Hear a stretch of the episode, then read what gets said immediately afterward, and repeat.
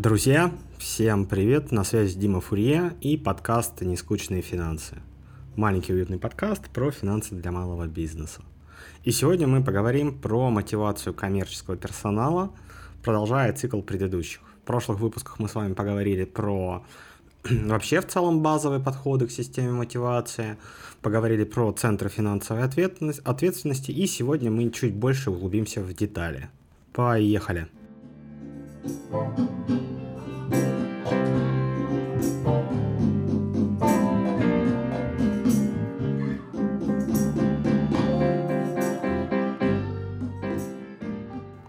Итак, как в прошлых выпусках а, мы говорили, сегодня мы будем говорить про коммерческий персонал. То есть это конкретно руководитель отдела продаж и, соответственно, менеджеры по продажам, либо сотрудники, которые в первую очередь приносят деньги в компанию, отвечают за поступление денег в нее э, в ходе основной деятельности.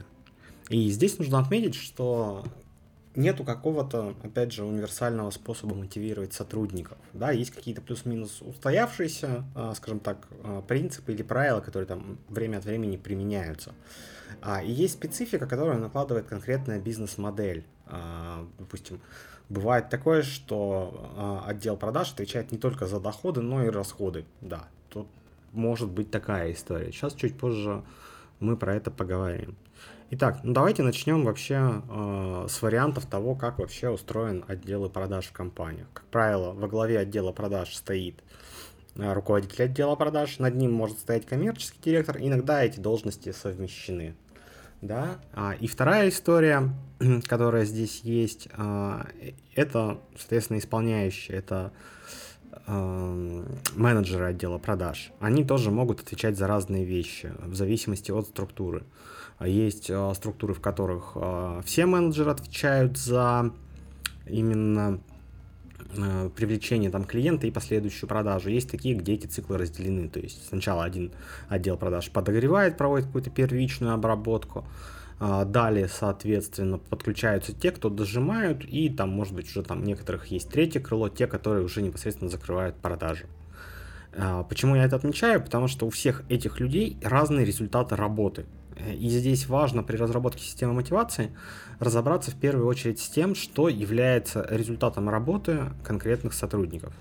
Вот давайте, собственно, с этого и начнем. Что является вообще результатами работы конкретных э, должностей в рамках ну, структуры отдела продаж? Ну и раз уж мы заговорили про э, выполнение результатов отделом продаж, давайте вообще поговорим сперва, какие вообще в нем, на что он может влиять. Ну, то есть самое первое базовое – это деньги на расчетном счете. А, потому что менеджеры по отделу продаж, как правило, выставляют а, счета клиентам и добиваются того, чтобы эти счета были оплачены. То есть это деньги на э, расчетных счетах, да, идем от простого к сложному. Второе, что может быть, это, соответственно, наличие подписанного договора,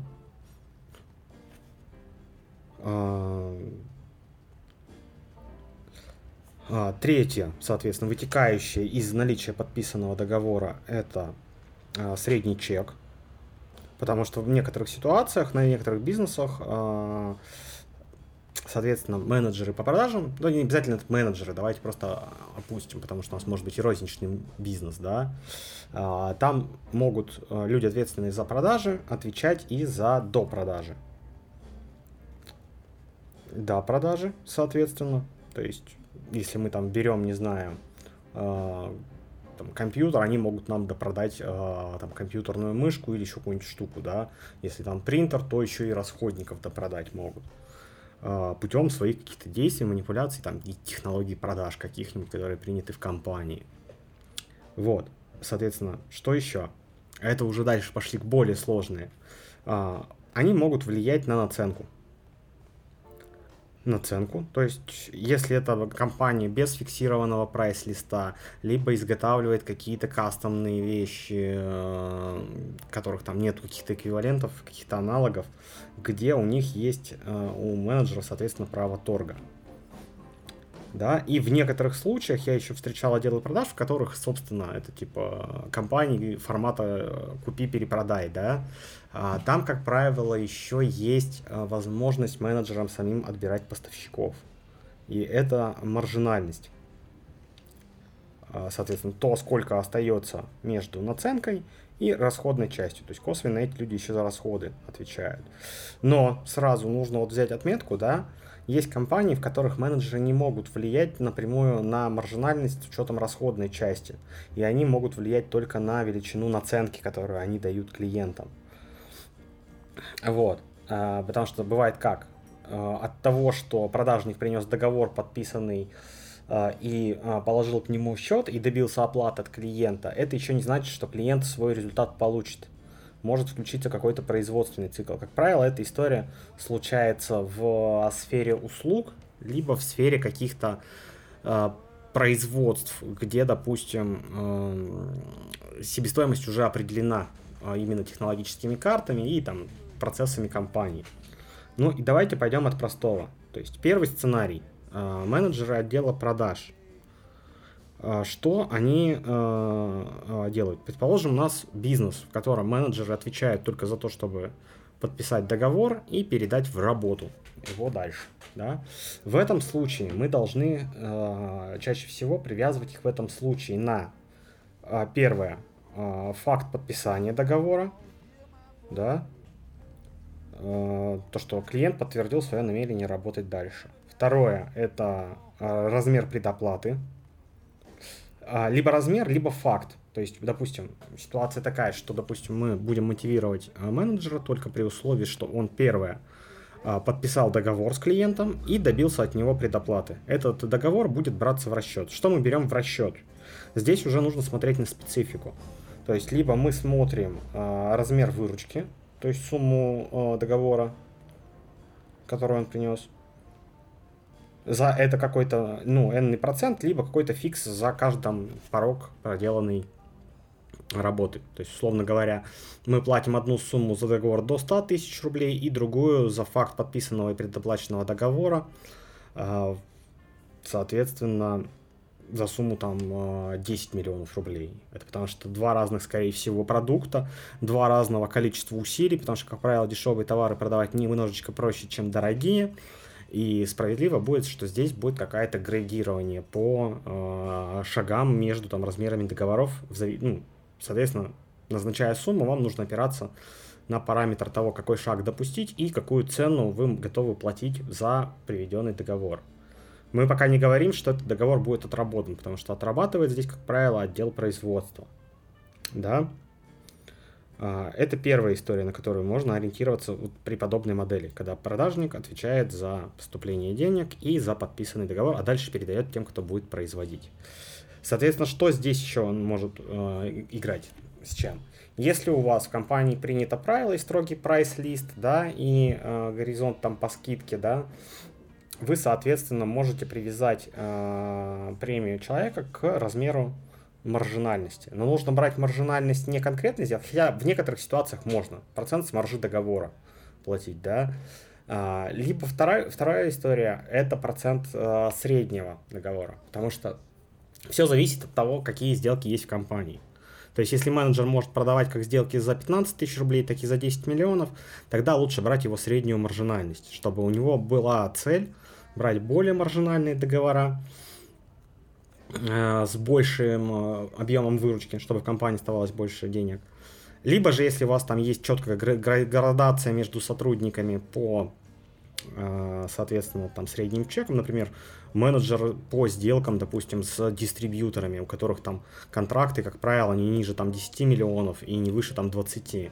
Понятно, что он здесь вкован и верхом, и низом, и вам нужно определить вот как раз в рамках его категории там свои, соответственно, шаги либо просто делиться процентом с маржинальности, в зависимости от того, как вам позволяет э, ситуация в компании. Вот. То есть в случае, когда менеджеры управляют только привлечением договора передают его дальше, вы смотрите привязку, первое, за факт наличия договора и предоплаты, второе, за размер маржинальности средней менеджера, какую они принесут компании, если договоры будут отработаны, и, соответственно, а, уже от этого выставляете необходимые вам коридоры и значения. А, Еще тоже тут может быть такой нюанс, да, а, что мы забыли. У всех вообще, в принципе, в отделе продаж есть, как правило, план отдела и персональный план. Здесь можно рассмотреть историю с премированием каждый месяц, можно рассмотреть историю там с квартальными результатами. Но сам факт, что э, должен появиться какой-то э, стимул для того, чтобы человек выполнял свой план. То есть вы можете ввести ограничение, что бонусы выплачиваются только в том случае, если ты выполнил план. Если план, или, например, сделать градацию, что если там, допустим, план выполнен на 80%, ты получаешь там n фикс, например, какой-то. И дальше там за каждое превышение плана какое-то, с какой-то определенный шаг его выполнения, ты получаешь либо повышение к бонусам, которые ты зарабатываешь, либо какие-то фиксированные плюшки, чтобы был смысл выполнять план. То есть не только ориентироваться на маржинальность, да, но чтобы он приносил компании какой-то конкретный объем. И здесь, соответственно, уже должен появляться инструмент того, как регулировать загрузку менеджеров, э, вот этих вот людей, которые отвечают за эти продажи. Вот.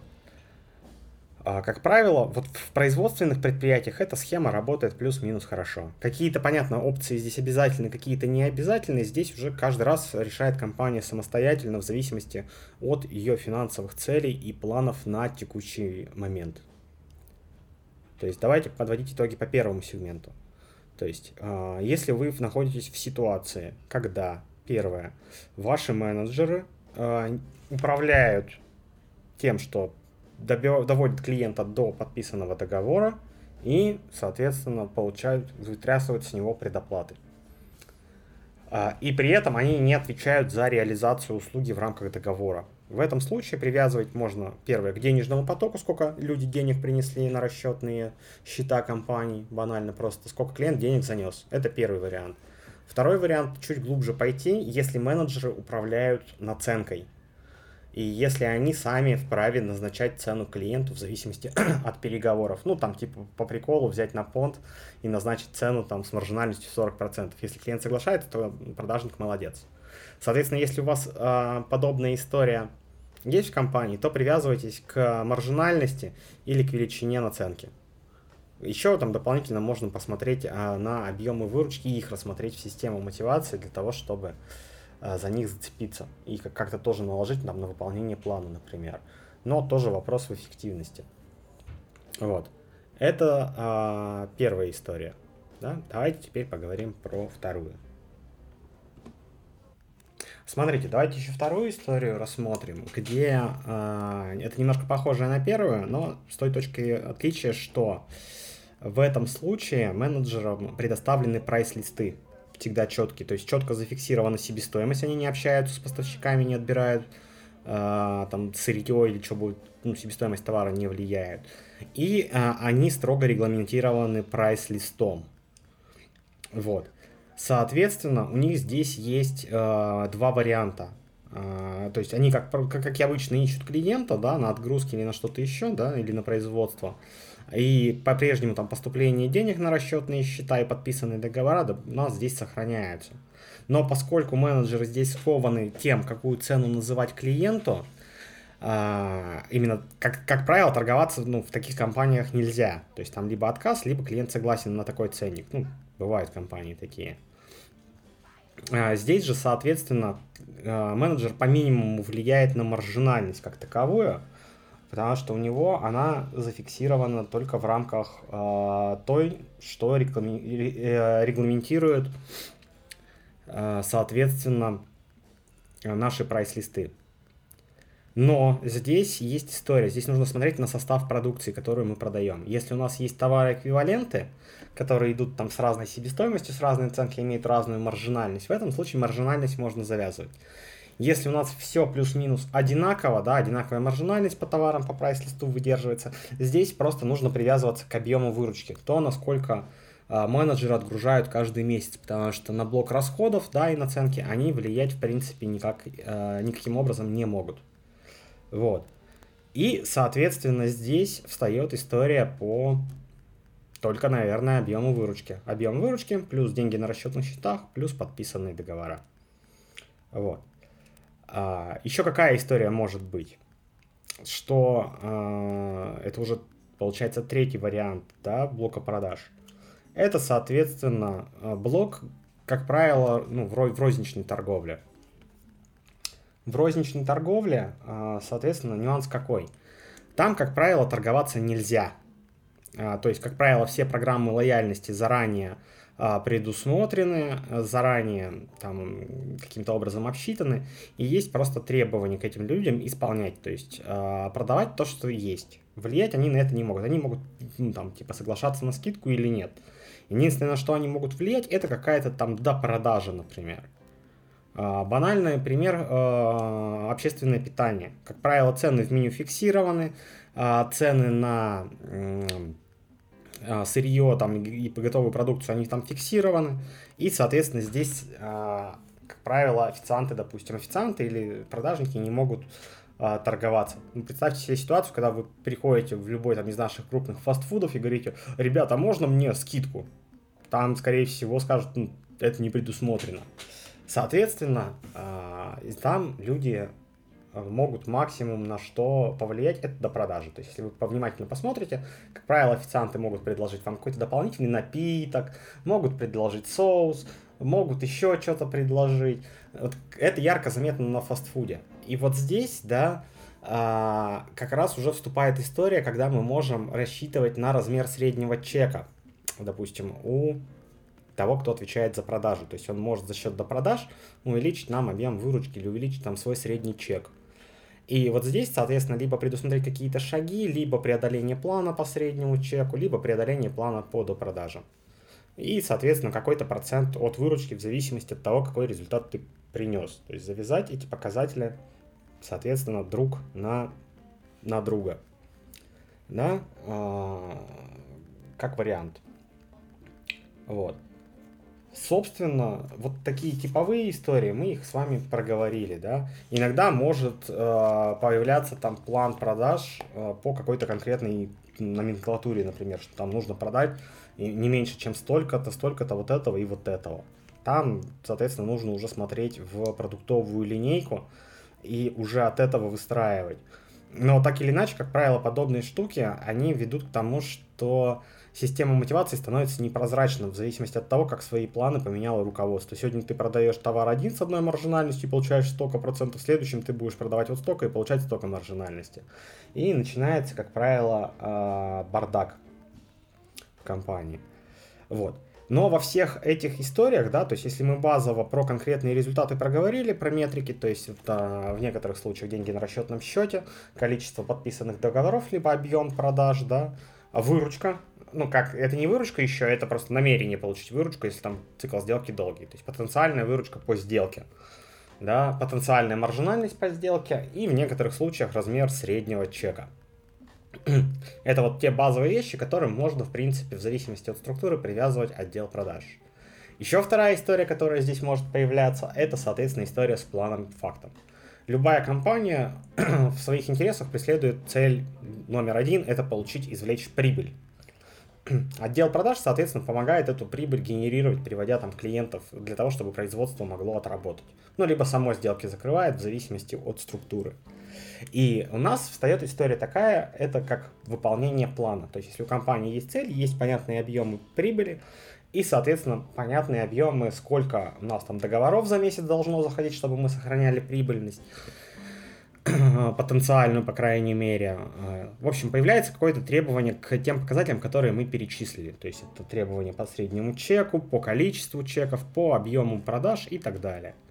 И здесь, соответственно, включается история на выполнение плана. И здесь нужно смотреть э, на историю, которая э, у нас, соответственно, включается в связи с появлением плана. То есть это установка каких-то границ, ниже которых э, человек работает неэффективно и продает неэффективно, э, и какой-то верхний порог, когда он демонстрирует свою там, сверхэффективность и, соответственно, помогает быстрее достигать результатов, которые поставила компания. Соответственно, если верхняя планка перевыполнена, это какой-то дополнительный бонус. Если достигнута и преодолена нижняя, это значит, что компания идет там в нужном курсе, за это тоже какой-то энная, э, допустим, история. Да, и, соответственно, какая-то э, планка, которая ниже. Ну, как правило, то, что есть, если ты план не выполнил, тебе либо бонусы не выплачиваются, либо премии, либо какая-то другая, другая история, которая э, корректирует, соответственно, твой доход. Но опять же не забываем, что у нас есть иерархия потребностей. То есть, если человек будет понимать, что ему план неадекватный ставит, и он его никогда не выполнит, у него энтузиазм весь этот план выполнять пропадает, потому что он как бы объективно понимает, что он все равно эти суммы не заработает никогда. Поэтому в этой истории во многом а, играет роль то, как руководство ставит планы, достижимы они или нет. И на это тоже нужно адекватно смотреть. А, и вторая история, которая здесь врезается, а, в большинстве своем отдел продаж, он, ну, сотрудники, как правило, жаждут денег. То есть это то, ради чего они работают. И рекомендуется то есть, установить какой-то оклад, чтобы человек чувствовал свою, соответственно, безопасность. А ключевую часть дохода рекомендуется занимать, соответственно, с привязкой к его результату. Это к объему продаж, к выполнению планов и так далее. Чтобы человек напрямую мог влиять на свои показатели за счет своего выполнения своих должностных обязанностей, за счет выполнения своего труда. И, соответственно, если мы идем в сторону, допустим, обсуждения э, реальности, нереальности планов, э, нужно, соответственно, план ставить одинаковый э, на всех. То есть нельзя сделать так, чтобы Вова будет план выше, а вот у него план ниже. То есть это ведет к неравенству между сотрудников при условии, что ставки одинаковые да, за бонусы.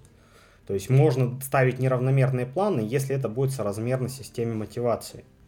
Потому что будет довольно странно, что два человека вроде бы стоят на одной должности, но один получает там 56 тысяч плюс 2%, а второй там 30 тысяч плюс 1%.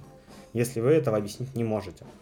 Такое, такая ситуация возможна, когда, допустим, есть какие-то грейды, например, да, либо а, за счет чего-то, а, опять же, сотрудник может повлиять на размер своих коэффициентов. Но это уже чуть, это немножко усложняет систему мотивации, но в некоторых компаниях ее можно рассматривать. Тут главное не увлекаться, не приводить к миллиону показателей. То есть, опять же, сохраняем, что принцип, что система мотивации должна быть простой, банально, чтобы был инструмент, по которому его можно там прозрачно посчитать, помножить, поделить и вывести цифру, сколько я получу в конце месяца денег, да. И, соответственно, если мы говорим про градацию, да, допустим, про увеличение, долж, должны быть понятные действия, как я могу влиять на свой доход, там, на свой коэффициент каких-то бонусов. Ну, предположим, банально, если ты в компании работаешь там полгода, на тебя распространяются там не, не ты будешь получать не а, полпроцента от маржинального дохода, а два. Или, например, если ты сдаешь экзамены по знанию продукта стабильно, да, то ты получаешь столько. Если у тебя там стабильный уровень продаж держится на какой-то период, то ты вправе рассчитывать на повышенные бонусы. Но это тоже, опять же, все история с расчетами. Если мы сейчас поговорили про выполнение плана, да, и а, такие, скажем так, абсолютные натуральные показатели, на которые отдел продаж может влиять, ну, люди ответственные за продажи, назовем так, что сразу отдел-то, вот, а, соответственно, здесь можно пойти в сторону еще дисциплины, потому что в большинстве своем сейчас а, в компаниях есть понятие, по крайней мере, регламентов, есть какая-то все равно трудовая дисциплина, то есть есть пул требований компании, которые э, сотрудник должен соблюдать. И вот здесь тоже можно подумать, э, как оценить то, что э, сотрудник играет по правилам игры, которые распространяются на всех. Если у вас есть там методика оценки, что вот э, при таких условиях ты получаешь такой бонус. Банально, если у тебя там срок обработки лидов там, превыша... не превышает норму, что ты там своевременно отвечаешь сотруд... ну, клиентам на звонки, например, что ты там э, свои отчетные документы заполняешь своевременно, то можешь рассчитывать на какую-то дополнительную плюшку э, к своей зарплате. Ну и, соответственно, история с депримированием. Если ты этого не сделал, и ты систематически нарушаешь дисциплину, тебя могут лишить либо твоих бонусов, либо э, еще как-то понизить твой доход. То есть инструмент кнута и пряника включается. То есть э, не обязательно сохранять только там штрафы и так далее. Это негативное подкрепление. Должно быть позитивное, которое стимулирует человека работать э, нормально. И здесь главное вот эти вот весы соблюсти. То есть если ты выполняешь, ты получаешь плюшку. Если ты не выполняешь, ты в доходе падаешь.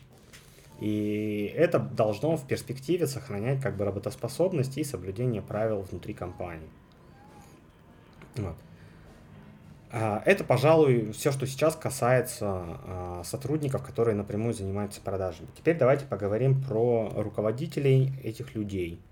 Те, которые, соответственно, вообще, если говорим, ну, банально назовем пока должность руководителя отдела продаж, ну или коммерческий, там, допустим, директор, не в прямом понимании, а вот именно человек, который курирует продажи в компании. И э, что в его задачи входит? Если у э, менеджеров, соответственно, стоит история с, со своими личными показателями, то здесь включается история с управлением отделом. И э, руководитель отдела продаж должны появиться свои четкие, понятные метрики, за что он отвечает. В данном случае на него распространяется тот результат, который делают его сотрудники э, своими руками, потому что его задача организовать их труд. То есть, если мы, допустим, у каждого сотрудника брали личные показатели маржинальности, допустим, и там выручки, то для РОПа принимаются показатели отдела.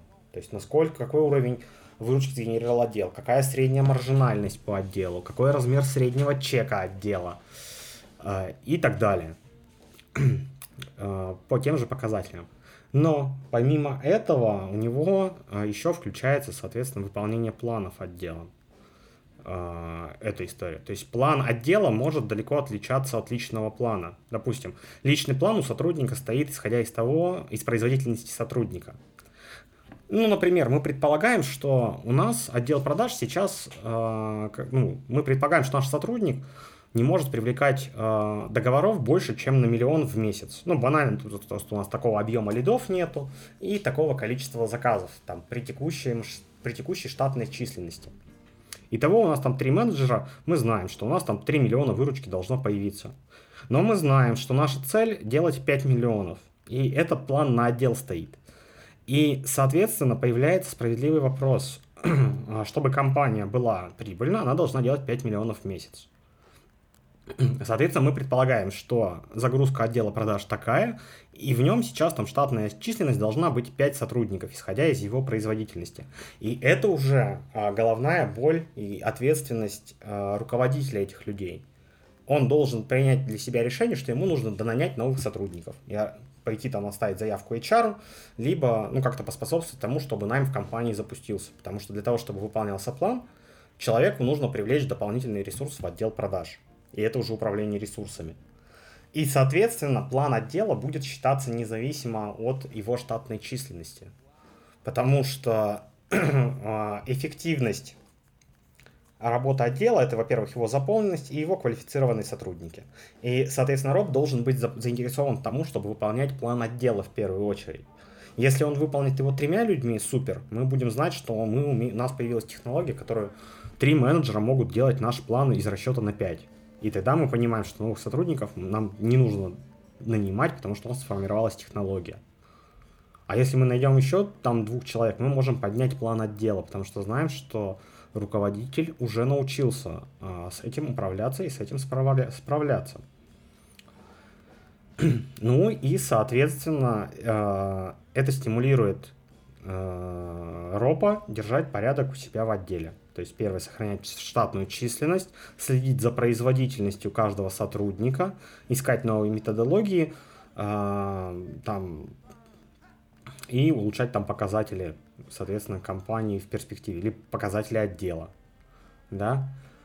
Э, соответственно, на нем же э, уже стоит вопрос по денежному потоку. Удастся ли там ему разработать такие правила игры, такие скрипты, чтобы он, у него менеджеры там за них закрывали больше клиентов.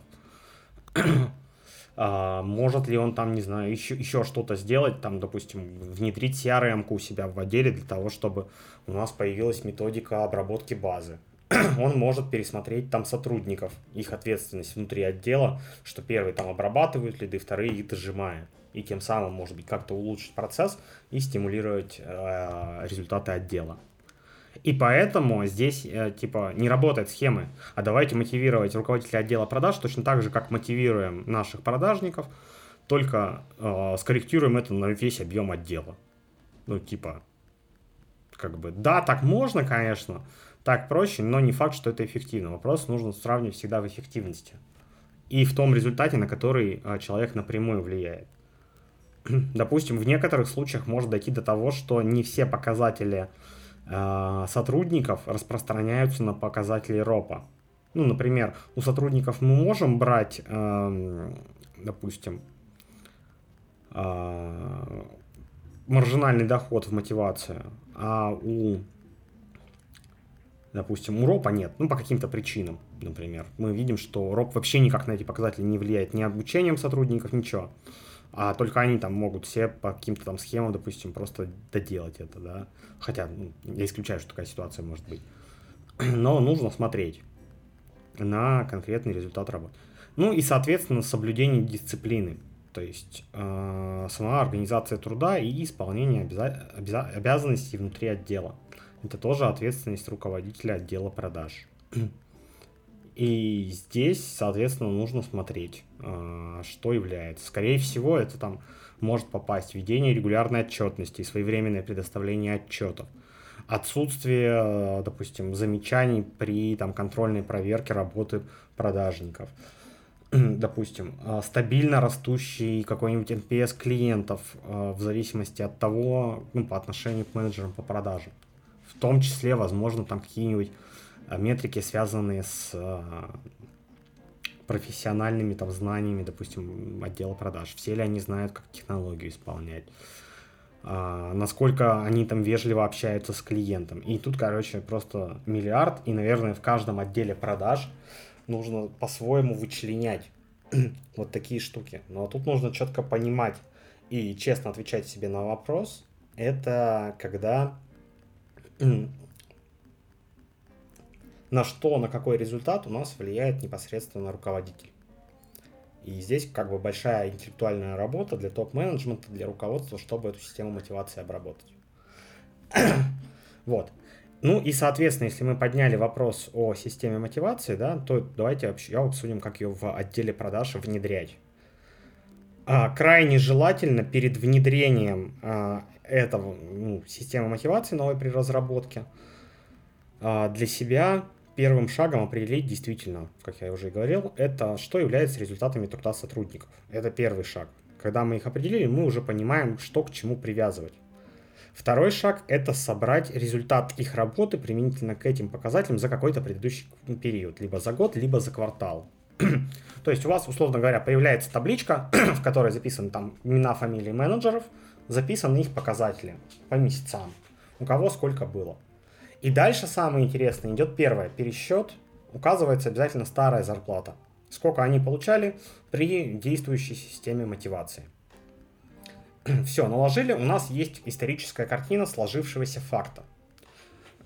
Следующая у нас задача, соответственно, а, разработать новую. Мы начинаем разрабатывать новую, прикручиваем какие-то коэффициенты для себя, да, разложили, уже оцифровали, да, раскладываем на коэффициенты. Ага, вот за это мы даем столько процентов, за это даем фикс, за это фикс и так далее. И видим, что если бы в предыдущий период действовала вот текущая система мотивации, то у сотрудников был бы вот такой вот результат зарплаты. И здесь начинаем подкручивать, чтобы не было такого, что а, они сильно падают в доходах в своих, да. То есть падение неизбежно, потому что, скорее всего, система мотивации выливается на то, чтобы повысить первую эффективность, второе сократить расходы. Ну, будем честными, вся мотивация меняется, как правило, за этим. Здесь нет, наверное, каких-то крутых, там, священных каких-то желаний, да.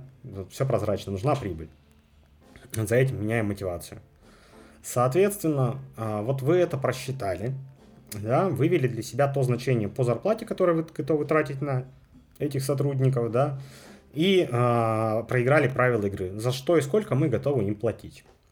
Вырисовалась картина, как бы у нас, какие бы цифры были по э, вот, новой системе мотивации. Следующий шаг – это подготовить сотрудников. То есть в компании должно сделаться полноценное объявление о том, что сейчас разработана новая система мотивации – должна, соответственно, пройти какая-то общая планерка, на которой сотрудникам расскажут про грядущие изменения, а, чтобы они понимали, что изменится и на что они будут влиять. Да, объяснили вот эти вот правила игры, обязательно сделали калькулятор зарплаты, чтобы сотрудники могли сами прикидывать свой результат месячный, да, и обязательно запустили тестовый э, период, на который пока действует старая система мотивации и дополнительно попутно считается новая. То есть зарплату по итогам там тестового периода э, сотрудники ну, получат как обычно. Но при этом им будет представлено то, сколько они бы заработали при э, условии, если бы действовала новая система мотивации. Вот этот вот период подготовки, он позволит сотрудникам вообще оценить, э, устраивает ли их вот новые изменения, да, готовы ли они продолжать на этих условиях в компании работать, либо же они готовы пойти обратно на рынок труда. И э, это дает еще хорошую обратную связь от сотрудников. Потому что нельзя а, систему мотивации резко спускать сверху, потому что это чревато бунтами, а, неприятными разговорами и так далее.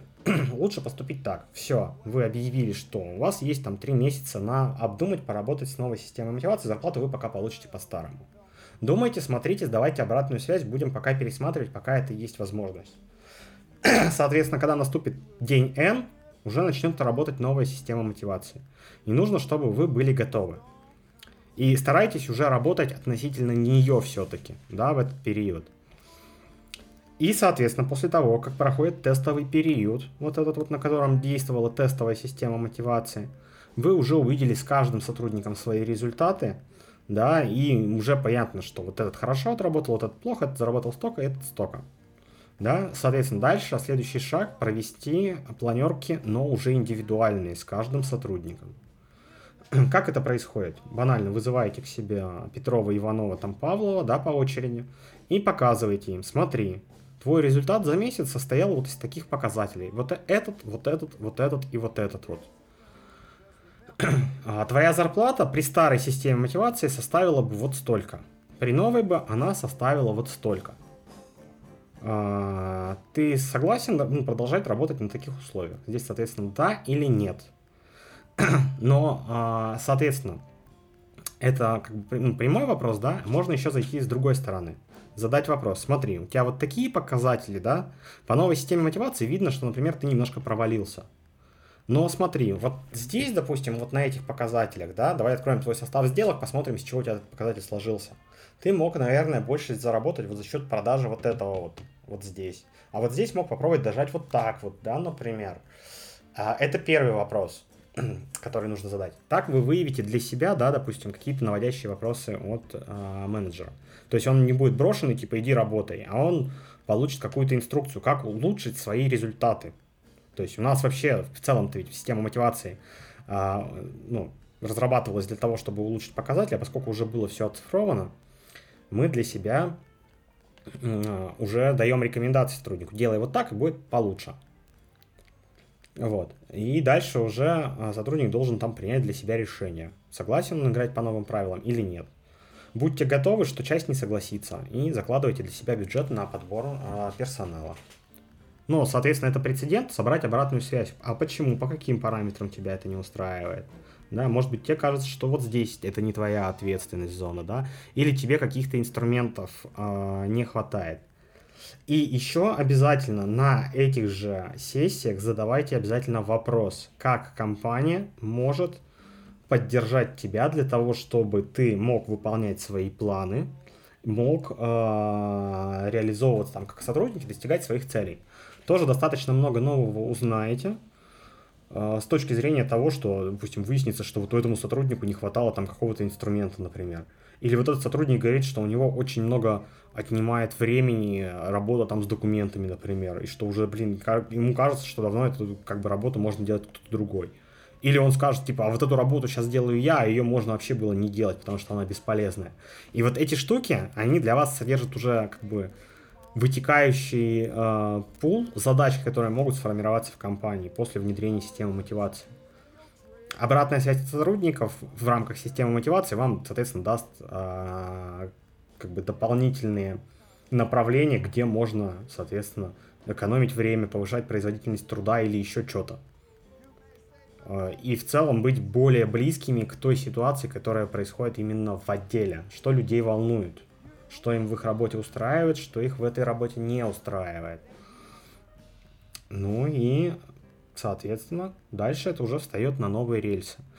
И обязательно здесь же а, сотрудникам скажите, что э, если вы это решение приняли, да, будьте с ними честны, что вы его можете поменять только через определенный период. Потому что менять систему мотивации каждый месяц, скорее всего, у вас будет текучка.